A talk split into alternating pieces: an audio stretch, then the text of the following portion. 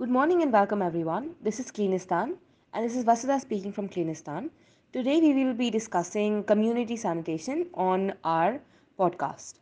So, sanitation in the sense of maintaining or living with a healthy environment for the well being of own family includes taking healthy food, using good enough clothing, living in the clean house, using sanitary latrine, and living with medical care.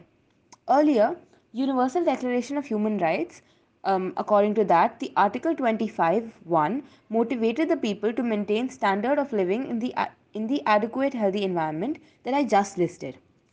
And later, the international economic, social and cultural right in the article listed as Article 11 also interpreted this objective that was stated above. Community sanitation is the essential issue for environmental sustainability as climate and environment are dependent on people. People knowingly or unknowingly are neglecting to keep fit and healthy, and they do not even know the basic effect of hand washing. We saw COVID and how it impacted us, impacted society, and this and the lack of community sanitation in the public today was responsible for a lot of the COVID increase.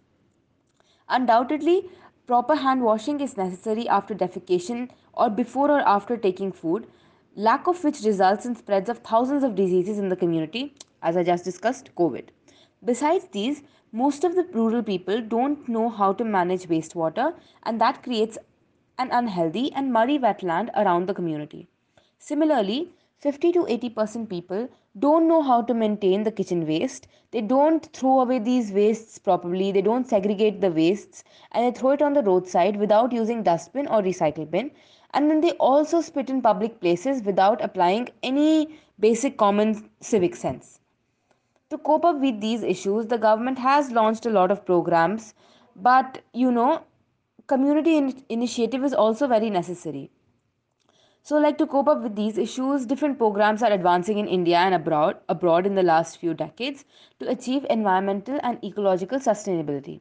Out of these, startup activities like information, education, and communication activities and hands-on activities are recently effective. We see a lot of a lot of youth programs, a lot of students coming together, cleaning up certain areas, cleaning up certain communities, taking initiative to clean their own surroundings, and that is that is one step into this you know into this field of uh, civic sense and civic responsibility hence the government is also allocating funds these days to maintain old latrines and provide 100% grant to set up new latrines dustbins or waste recycle bins in india which is the need of the hour.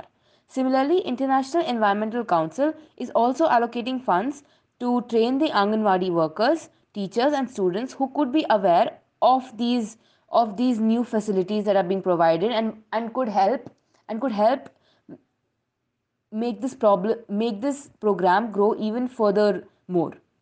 Hence gram panchayats are receiving different central and state government funds for village sanitation and cleanliness. These are some of the steps in which the government and the people are coming together to improve their civic responsibility their civic sense and improve the the sanitation of the entire community